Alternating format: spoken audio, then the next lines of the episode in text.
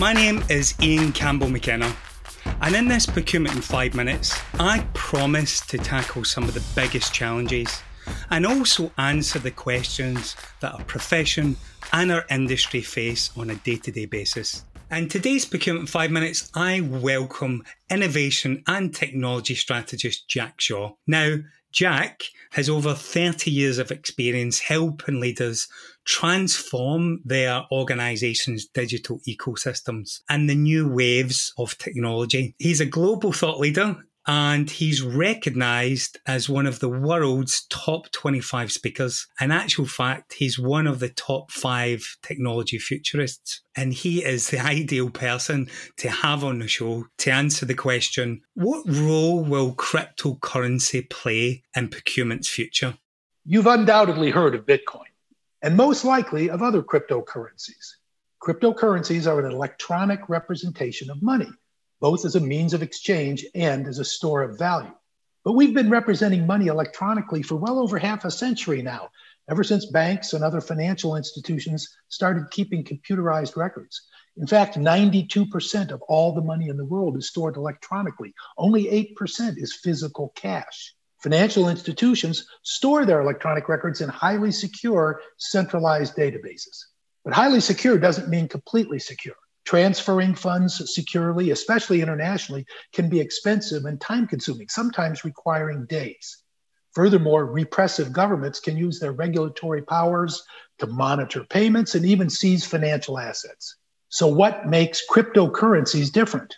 Since at least the 1980s, people have tried to devise ways to generate, exchange, and store money digitally that didn't rely on centralized databases in government regulated banks and other financial institutions. Finally, in 2008, a paper published under the pseudonym of Satoshi Nakamoto described a set of techniques that enabled the development and implementation of a secure, decentralized digital currency independent of governments and financial institutions. The paper named the digital currency Bitcoin.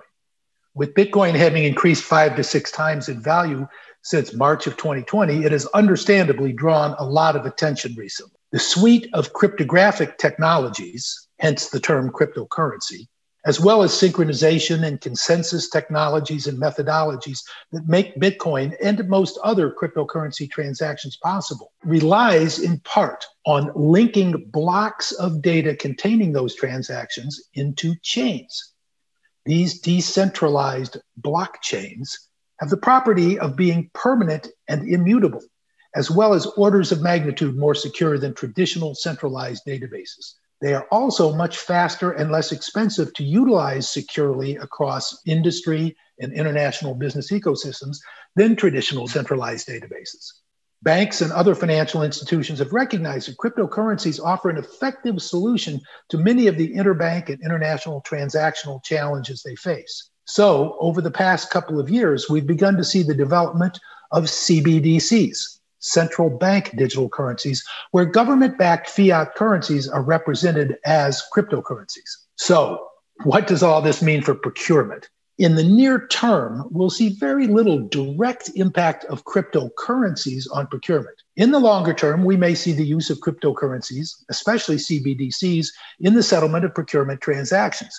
In that respect, understanding cryptocurrencies and their exchange values will be very analogous to understanding foreign exchange rates for traditional government backed fiat currencies. Payments committed to in a particular cryptocurrency may have cost implications, either positive or negative, especially for longer term contracts. Actually, in the mid to longer term, other blockchain enabled use cases for procurement will be much more important overall. Cryptocurrencies will be just a small, although not insignificant, part of a much bigger set of blockchain use cases for sourcing and procurement which is a topic I'd be happy to explore on a future Procurement in Five Minutes podcast. Great insights from another one of our thought leaders.